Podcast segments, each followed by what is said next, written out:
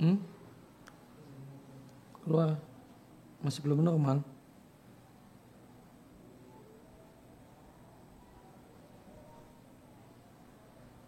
Recording in progress.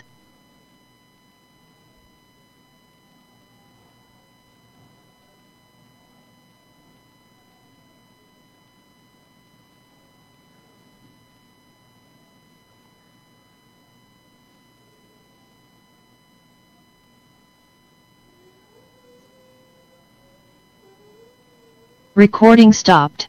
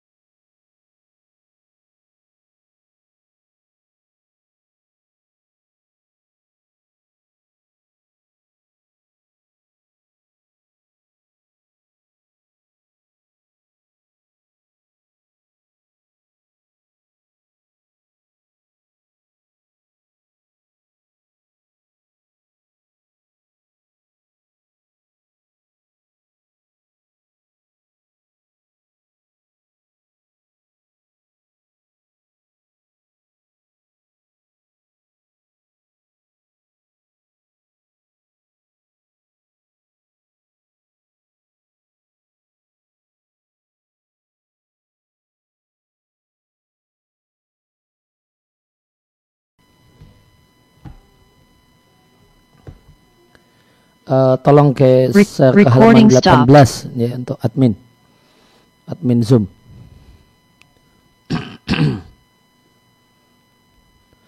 Alhamdulillah wassalatu wassalamu ala Rasulillah wa ala alihi wa sahbihi wa man tabi'ahum bi ihsanin ila yaumiddin amma ba'd. Kaum muslimin dan muslimah rahimani wa rahimakumullah. Sebelum kita lanjutkan membaca dan mentelaah nasihatil nisa'i karya Ummu Abdullah Al-Wadi'iyah hafidhahallahu taala. Ada keterangan tambahan yang ingin dibacakan di halaman 18 berkenaan dengan kisah wanita Ansar yang bersabar dengan ya, sakit demamnya demi mendapatkan surga Allah Subhanahu wa taala.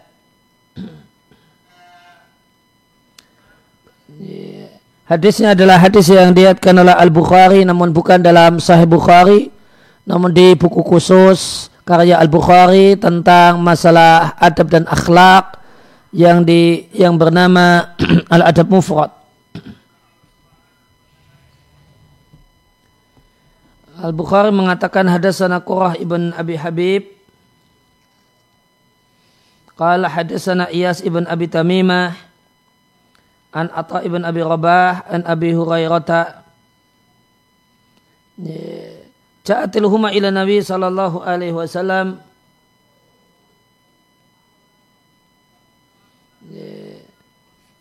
Demam datang menemui Nabi sallallahu alaihi wasallam.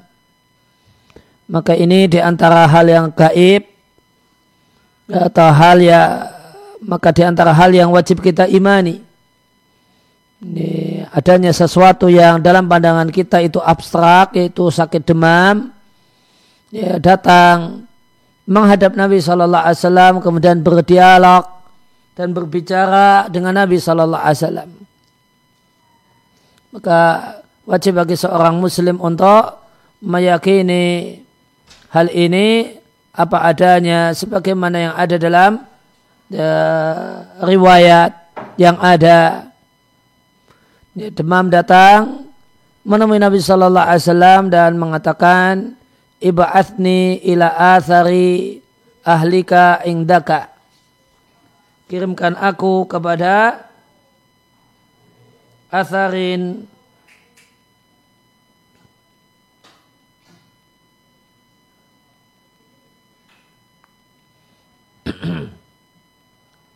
Ya, kirimkanlah aku kepada keluargamu yang paling atau keluargamu yang paling utama, yang paling engkau utamakan.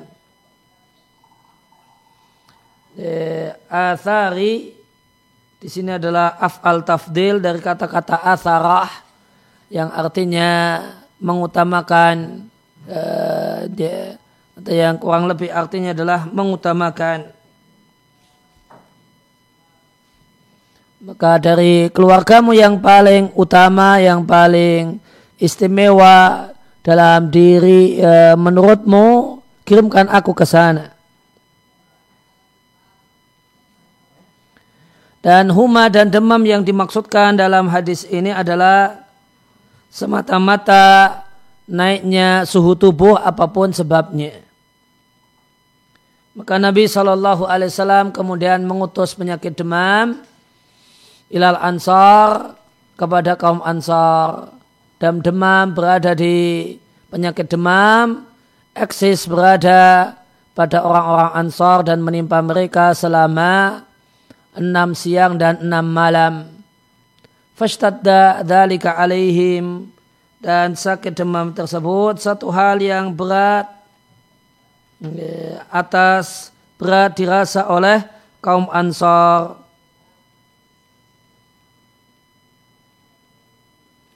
Lantas Nabi Shallallahu Alaihi Wasallam mendatangi Ansar Fidiarim di tempat tinggal mereka dan mereka mengadukan hal itu beratnya demam yang terjadi ilahi kepada Nabi Shallallahu Alaihi Wasallam. Maka mulailah Nabi Shallallahu Alaihi Wasallam masuk rumah demi rumah, baitan baitan, rumah demi rumah, mendoakan kebaikan untuk masing-masing rumah, ya bil afiyah agar penghuninya diberi kesehatan. Falamma roja'at tatkala Nabi pulang atau kembali, Nabi diikuti oleh seorang perempuan minhum dari Ansar. Faqalat perempuan tersebut mengatakan, Walladhi ba'asaka bil. Demi Allah zat yang mengutusmu dengan membawa kebenaran. Sungguh aku termasuk Ansar. Dan ayahku juga bagian dari Ansar. Maka berdoalah kepada Allah untukku. Sebagaimana engkau doakan kebaikan untuk orang-orang Ansar. Maka Nabi Shallallahu Alaihi Wasallam mengatakan, Masyikti, terserah dirimu. Jika engkau mau, aku akan berdoa kepada Allah agar memberikan afiah atau kesehatan untukmu. Dan jika engkau mau, engkau bisa bersabar dan untukmu surga. Uh, wanita Ansar ini kemudian mengatakan bal asbiru aku memilih untuk bersabar. Wala aja'alu al jannata khatara. Aku tidak mau menjadikan surga sebagai gambling dan untung-untungan. Khataran makna asalnya al khataru fil asli arahnu artinya taruhan.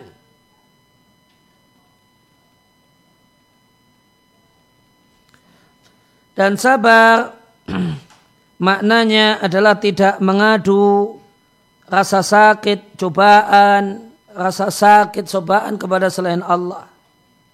Maka wanita Ansar ini seakan-akan mengatakan, aku tidak mau jadikan surga itu untung-untungan, taruhan yang tidak jelas, yang tidak terjamin. Dengan sebab memilih men, mendapatkan doa Nabi Shallallahu Alaihi Wasallam agar diberi kesembuhan karena surga itu terjamin ya, dengan sebab sabar menghadapi sakit demam berdasarkan jaminan dari Nabi Shallallahu Alaihi Wasallam.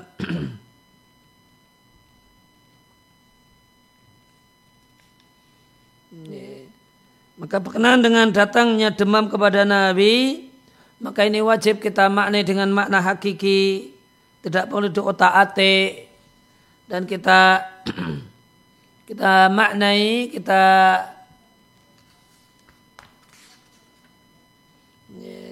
kita berangkat dari keyakinan bahasanya inallah ala kulli syai'in qadir.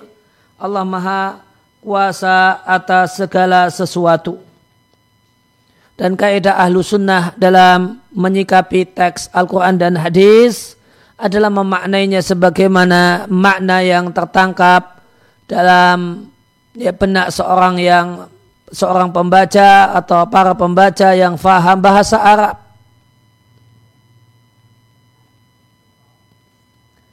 Kemudian demam berkata kepada Nabi, utuslah aku. Ini, demam ini berkata, wajib kita yakini dengan maknanya hakiki. Dia betul-betul berkata dan berdialog dengan Nabi Shallallahu Alaihi Wasallam dan kita katakan bahasanya Inallah ala kulli syai'in qadir. Dan demam mengatakan ila athari ahlika ingdaka maknanya di sarahnya uh, saya Muhammad Said Ruslan untuk Adabul Mufrad maknanya adalah ila athari ahlika indaka ay man takhtara takhtaruhu wa tufaddiluhu minhum. Kirimkan aku kepada bagian dari keluargamu yang engkau pilih dan engkau utamakan.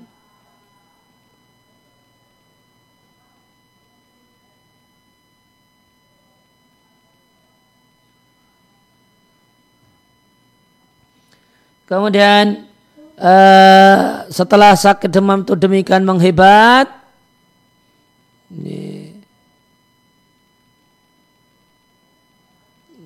atau cek-cek ada yang mengeluhkan tidak dengar, cek-cek suara saya jelas. Ada keluhan suara? Oh jelas. Nah.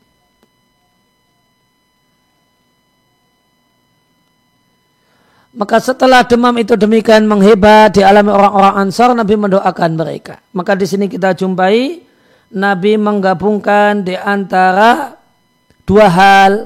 Nabi menginginkan pahala untuk mereka dengan mendapatkan cobaan sakit demam.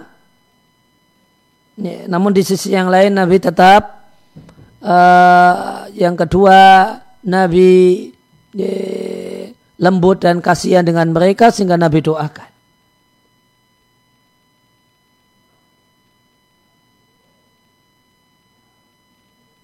Nah berkenaan dengan hadis ini ada ada sejumlah pelajaran fawaid yang bisa dipetik. Yang pertama, rasa cinta Nabi Shallallahu Alaihi Wasallam kepada kaum Ansar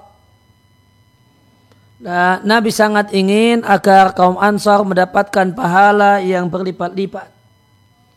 Dan ingin agar mereka mendapatkan kedudukan yang tinggi di surga. Namun di sisi yang lain, Nabi sayang dan belas kasihan dengan mereka. Ini dalam bentuk Nabi doakan agar diberi uh, kesehatan. Ini, maka terkumpul pada Ansar dua hal. Nabi inginkan dapat pahala besar karena sabar, karena mendapatkan musibah dan cobaan berupa sakit. Di sisi yang lain Nabi tetap e, lembut dan sayang dengan mereka dengan mendoakan mereka agar diberi kesehatan dan Nabi doakan dengan mendatangi mereka rumah demi rumah.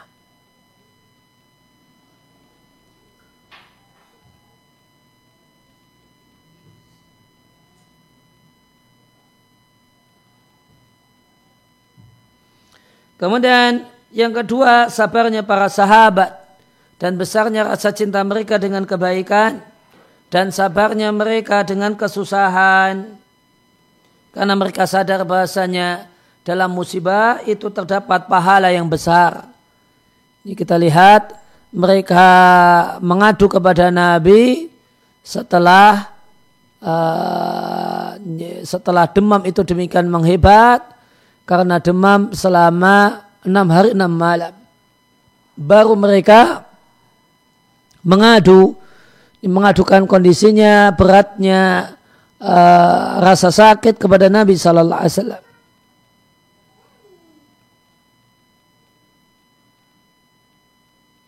Dan orang yang mendapatkan cobaan sakit, baik sakitnya itu ringan ataupun berat, seluruhnya akan Allah berikan pahala orang yang bersabar. Dan pahala orang yang bersabar itu ya, tidak ada hitungannya.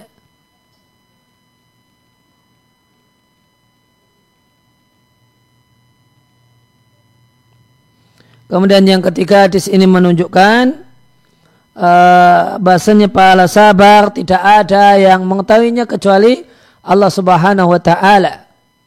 Sehingga sabar dengan sakit demam saja Nabi katakan jaminannya surga kepada wanita Ansor tadi.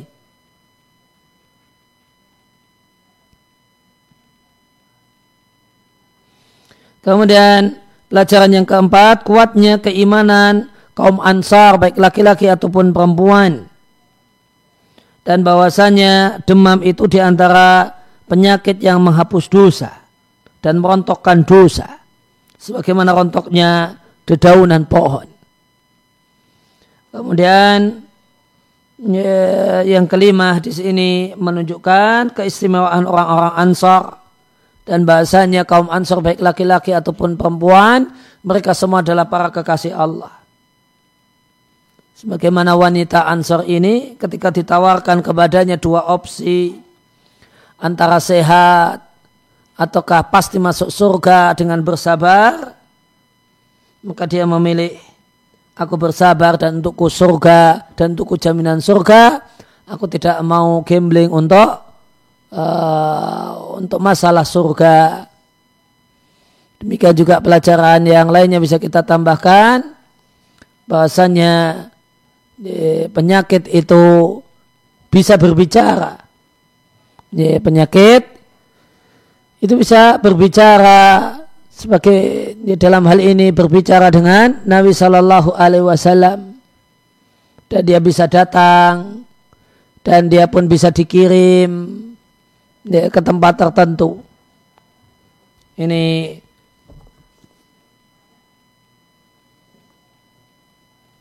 ini tambahan penjelasan untuk hadis yang diatkan oleh Al-Bukhari Adabul Mufrad tentang yang pelajarannya berkenaan dengan nasihatil nisa uh, hebatnya wanita mulia ini yang tidak disebutkan namanya namun dia adalah seorang wanita yang luar biasa dia bersabar. Dan ini satu hal yang istimewa di dunia wanita karena banyak wanita itu sedikit sabarnya. Ya, lemah kesabarannya. Ya, sehingga ya, mudah berubah-ubah. Ya, karena sabarnya kurang. Namun wanita mulia yang dicontohkan dalam riat ini adalah wanita yang luar biasa dia punya obsesi yang wah, dia punya cita-cita yang tinggi, jelas dapat jaminan surga, dengan itu dia bisa bersabar, tidak mengeluh, ya, tidak ya, tidak mengeluhkan sakitnya. Dan ini satu hal yang istimewa di dunia manusia secara umum dan di dunia wanita ini tentu lebih istimewa lagi. Kemudian kita lanjutkan ke halaman 20.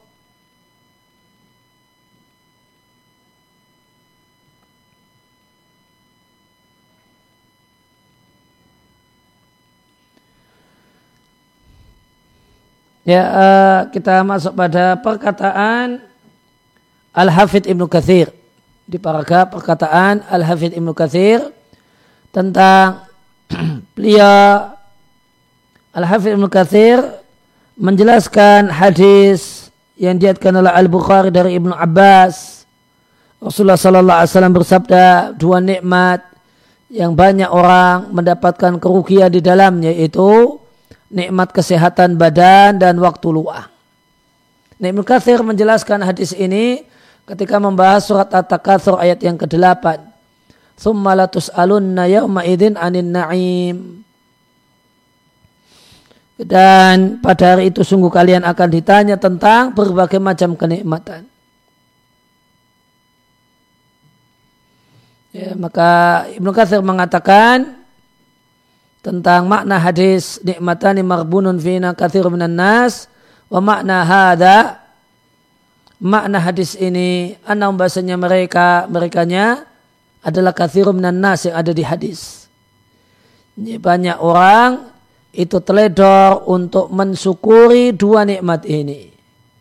Yaitu nikmat badan sehat dan nikmat punya waktu la yakumuna biwajibihima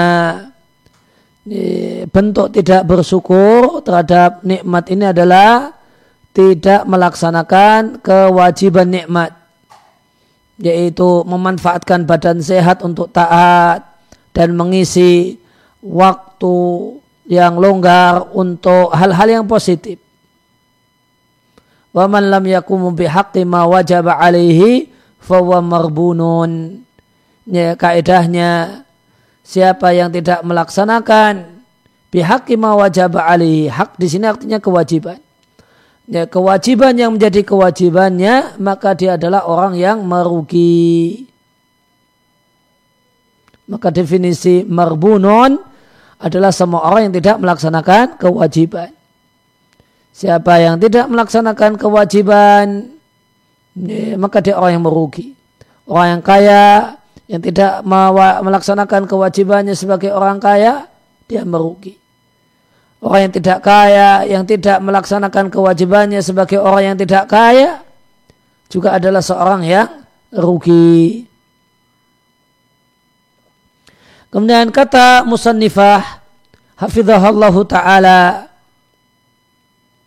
wa nafsu labudalaha min ahadi amraini. Beliau menyampaikan kaidah jiwa manusia Maka jiwa manusia memiliki kaidah wanaf semaka jiwa manusia labudala harus mendapatkan satu dari dua pilihan. Tidak ada pilihan yang ketiga. Harus mengambil satu dari dua opsi ini. Tidak ada opsi yang ketiga. Opsinya adalah sibukkan jiwa, sibukkan diri untuk taat kepada Allah Subhanahu wa taala. Sibukkan diri jiwa kita untuk taat kepada Allah Subhanahu wa taala. Pikiran untuk taat, badan untuk taat, hati, pikiran, akal untuk taat, sibukkan seluruhnya dengan ketaatan. Jika nafsu, jika diri ini tidak disebutkan dengan ketaatan kepada Allah, maka diri itu akan menyibukkan orangnya. Menyibukkan orangnya dengan hal-hal yang tidak manfaat. Di anah karena jiwa manusia itu punya e, kaidah kerja di dalam tus tusghal sagalat. E, maka jika dia tidak disibukkan, dia akan menyibukkan. E, jika dia tidak disibukkan, dengan kebaikan maka dia akan menyibukkan orangnya dengan hal yang tidak bernilai kebaikan. Jika tidak disibukkan dengan hal yang positif, maka dia akan menyibukkan orangnya dengan melakukan hal-hal yang negatif. Wa in wujidat man yukawimuha istaqamat. Jiwa manusia itu in, uh, wa in wajadat jika dia menjumpai pihak yang meluruskannya, maka dia akan lurus. Namun jika tidak diluruskan maka ya, dia akan bengkok.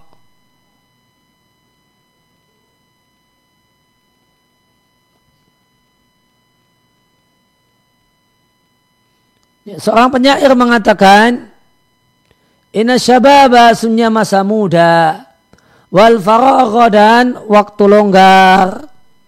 Ya ya, waktu luang, tidak banyak kesibukan, boleh dan umumnya waktu luang itu banyak dimiliki oleh anak muda. Banyak dimiliki oleh orang yang belum berkeluarga. Banyak dimiliki oleh orang yang tidak banyak tidak uh, belum memiliki kedudukan yang tinggi atau tidak memiliki kedudukan yang tinggi di masyarakat. Wajidah dan kekayaan. Mafsadatun lil mar'i ayya ayyu mafsadah. Maka dia adalah kerusakan bagi seseorang, betul-betul kerusakan.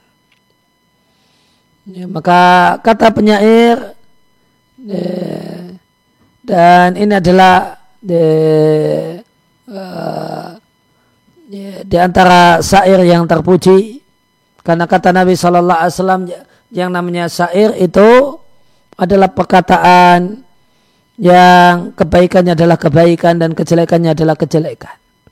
Maka ini satu perkataan e, penyair yang bagus. Beliau sampaikan bahasanya jika terkumpul tiga hal ini. Punya duit, waktunya waktu kosong, liburan, atau tidak banyak kerjaan, punya duit, waktunya waktu kosong, dan dia anak muda.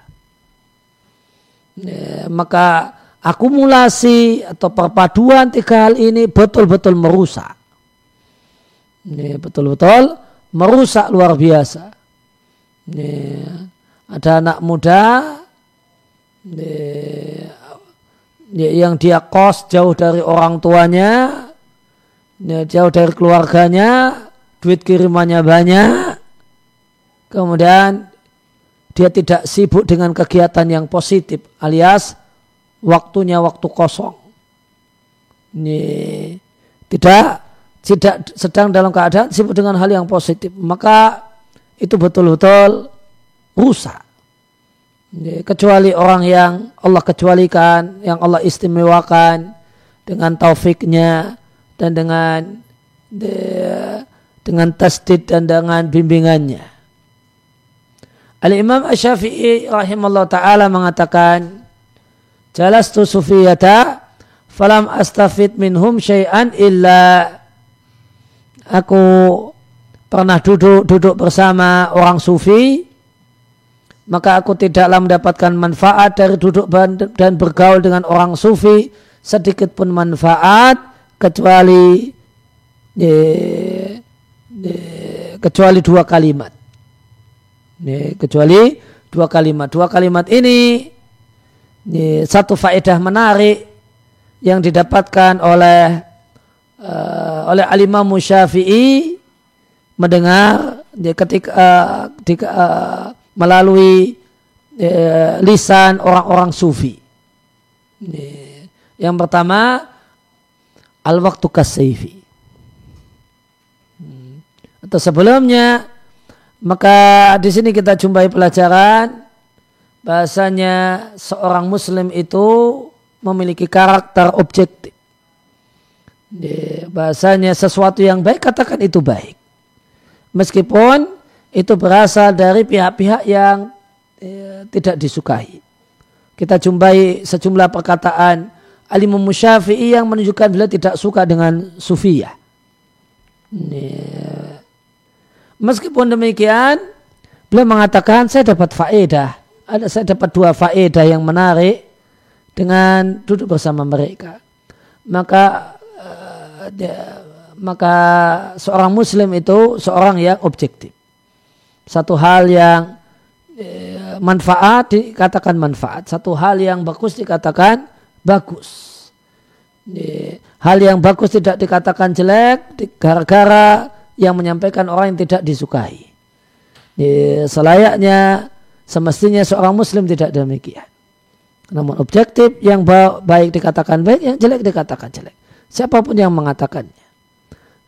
Maka emas itu emas, eh, eh, kalimat ekstrimnya emas itu adalah emas meskipun keluar dari bubur anjing. Ini, tidak kita katakan emas ini uh, tidak kemudian kita tutup tutupi. Anu kotor itu adalah kotor meskipun itu keluar dari mulut manusia. Maka ada dua perkataan orang sufi yang menjadi faedah atau sesuatu yang menarik dalam pandangan al-imam Syafi'i. Yang pertama al-waktu kasaifi. Waktu itu seperti pedang. Jika engkau tidak memutusnya maka dia akan memotongmu, dia akan memenggal dirimu. Ini, waktu itu seperti pedang yang berbahaya. Potong pedang, e, patahkan pedang tersebut. Jika tidak Anda patahkan, dia akan mematahkan leher Anda. Maka waktu itu berbahaya. Artinya waktu kosong itu berbahaya. Ya, sibukkan dengan hal yang manfaat. Sibukkan dengan hal yang positif. Jika waktu kosong itu tidak dimanfaatkan sebaik-baiknya untuk hal yang manfaat dan positif, maka dia akan ya, menghabisi kita, dia akan membunuh kita, akan menghancurkan kita. Kemudian kalimat yang kedua dikatakan ya, yang ini sedang kita bahas wa nafsu ilam tusghal saghalat bil batili dan jiwa manusia itu jika tidak disibukkan dengan hal yang positif, dengan hal yang manfaat, maka dia akan sibuk dengan hal yang buruk, hal yang batil. Maka jiwa dan diri itu harus disibukkan. Karena sifatnya adalah sibuk. Karakter khasnya adalah sibuk. Kalau tidak sibuk dengan hal yang manfaat, maka dia akan sibuk dengan hal yang tidak bermanfaat.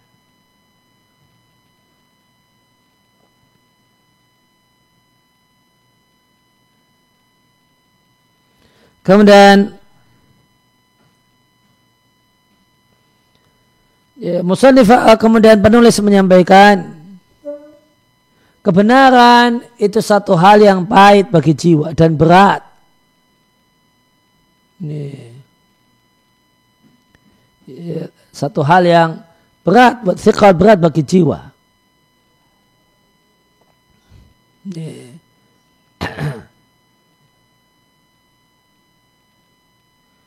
Eh, lahtan ba'da syahwatiha. Lahtan itu maknanya apa? menjulurkan lidah karena kehausan ya, ba'da jauh dari uh, bisa dimaknai jauh ba, jauh dari syahwat ya dari kesenangannya.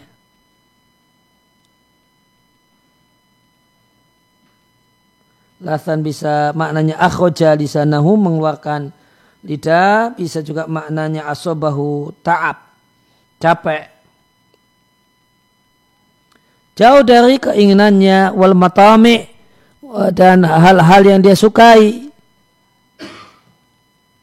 Dalam sahihain dalam Sabura dan Sahih Muslim dari Abu Hurairah radhiallahu anhu dari Nabi sallallahu alaihi wasallam Nabi menyampaikan surga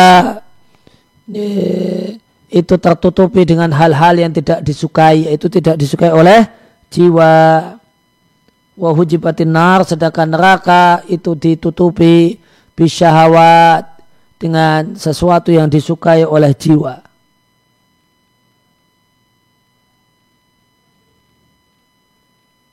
Wa ingdaha dan jiwa kita, masing-masing kita, itu punya penyakit malas. Ini punya penyakit malas. Pengennya itu leha-leha, santai-santai, tidak berat-berat. Itu keinginannya. Ini, kalau bisa ya kerjanya santai-santai namun duit dapat duit banyak gitu kalau di dunia kerja. Eh, etos kerjanya kemudian semaunya namun penghasilannya besar itu maunya demikian. Maka e, jiwa kita, jiwa semua kita punya kecenderungan untuk malas.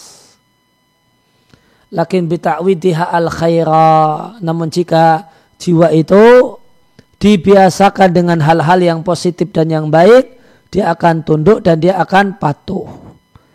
Nah, semua uh, maka semua kita perlu uh, perlu melatih, perlu membiasakan jiwa. supaya ya, jiwa itu mau dengan uh, melakukan hal-hal yang positif dan hal-hal yang manfaat. Ya, kalau dituruti ya, maka jiwa manusia itu maunya malas. Tidak ya, mau. Misalnya kalau baca buku ya maunya ngantuk. Maunya ngantuk tidur. Nah supaya melek ketika baca buku, nah itu perlu pembiasaan. Kalau kemudian hadir di kajian, maka jiwa itu maunya tidak perhatian. Karena itu bikin capek pikirannya. Tegang, uh, mengikuti alo apa yang disampaikan. Maka supaya konsentrasi tidak tergoda untuk buka-buka HP dan yang lainnya, tidak kemudian tengok kiri dan kanan, maka perlu pembiasaan. Kalau dibiasakan, jiwa akan tunduk dan akan patuh. Namun jika dibiarkan, maka yang dia inginkan adalah kemalasan. Sebagaimana kata seorang penyair, Wa nafsu rahibatun idha rohobtaha. Jiwa manusia itu akan suka jika Anda memotivasinya. Ya, anda kondisikan dia untuk menyukainya. Ya.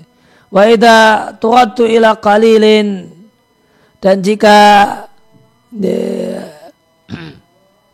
dikembalikan atau ila qalilin kepada sedikit tak kenau dia pun merasa cukup dan puas. Jadi jiwa manusia itu tergantung orangnya. Mau digimanakan. Perubahan ada di tangan Anda. Mau digimanakan. Mau malas-malas, mau ngantuan ketika baca buku, mau ngantuan ketika kajian, mau kalau kemudian dengerin kajian online itu sambil buka-buka WA, ya, atau tidak, itu maka itu tergantung kitanya. Jika jiwa kita itu dimotivasi untuk yang ya, yang unggul, yang bagus, dia akan termotivasi. Jika dia dimotivasi untuk meraih hal-hal yang wah, maka dia akan termotivasi. Oh, saya harus baca sekian halaman dalam sehari saya harus bisa eh, menghatamkan eh, buku 100 halaman dalam sehari. Maka jika dimotivasi, dikondisikan, dia mau. Tapi kalau dibiarkan, dia akan malas. Pikiran kita itu kalau kalau dibiasakan menghafal, nanti akan mudah menghafal. Tapi kalau tidak mau dibiasakan dan dimotivasi untuk menghafal, maka dia tidak akan hafal-hafal. Nah, jika kemudian dimotivasi untuk melakukan hal yang muluk-muluk, dia akan termotivasi. Namun, wa du ila qalilin, jika dia dikembalikan kepada yang sedikit, yang remeh, yang nggak usah muluk-muluk, tak kenal, dia sudah merasa cukup. Oh saya tidak harus apal 30 juz, eh, juz 30 saja. Ya, sudah, dia pun akan uh, merasa cukup dengan hal itu. Ini satu perkataan yang menarik disampaikan oleh Al-Hafidh Ibn Rajab di bukunya yang menjelaskan hadis Ibnu Abbas. Ifadillah yafadka. Jagalah aturan-aturan Allah, niscaya Allah akan menjagamu. Yang ini dikutip oleh penulis dari Al-Jami' Al-Muntakhab min Rasail Ibnu Rajab. Ibnu Rajab mengatakan, ketailah ana nafsaka bimanzilati dabatika minka. Ketailah bahasanya jiwamu, wahai manusia, itu seperti hewan tungganganmu, seperti ya, kuda tungganganmu. Fa'in alimat minka al-jadda atau al-jidda jaddat jika hewan Tuhan mengetahui kalau engkau itu serius, dia akan serius. Atau jika dia mengetahui bahasanya dirimu itu sungguh-sungguh, dia akan sungguh-sungguh.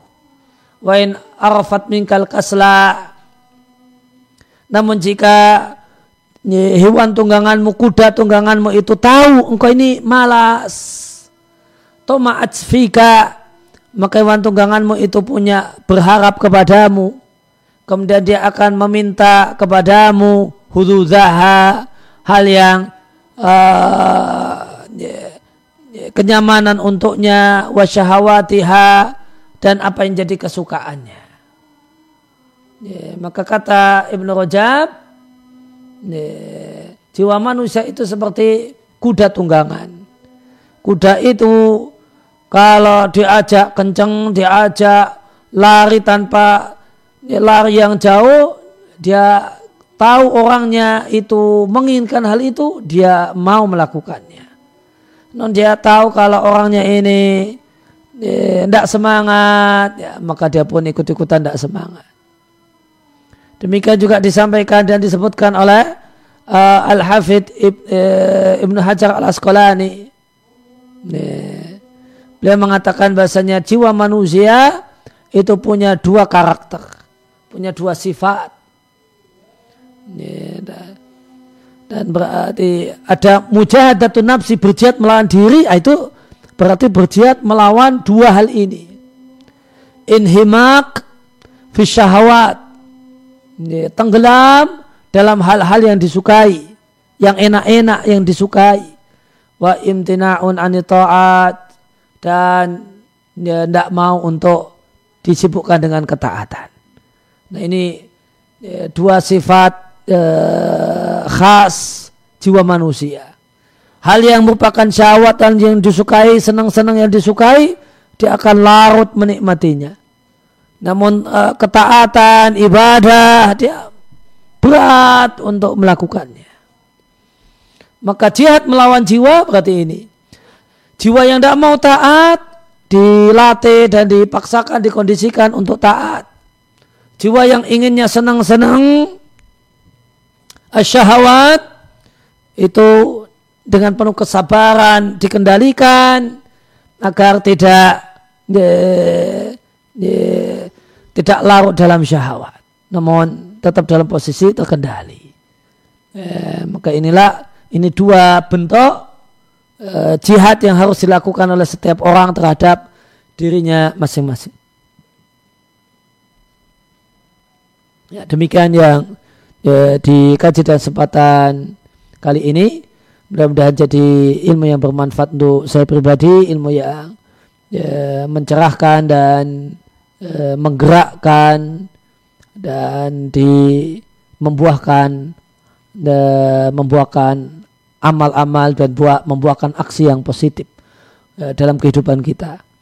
E, semoga bermanfaat usai pribadi dan e, jamaah sekalian.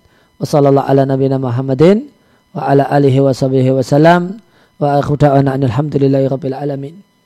Subhanaka Allahumma wa bihamdika asyhadu an la ilaha illa anta astaghfiruka wa atubu ilaik. Wassalamualaikum warahmatullahi wabarakatuh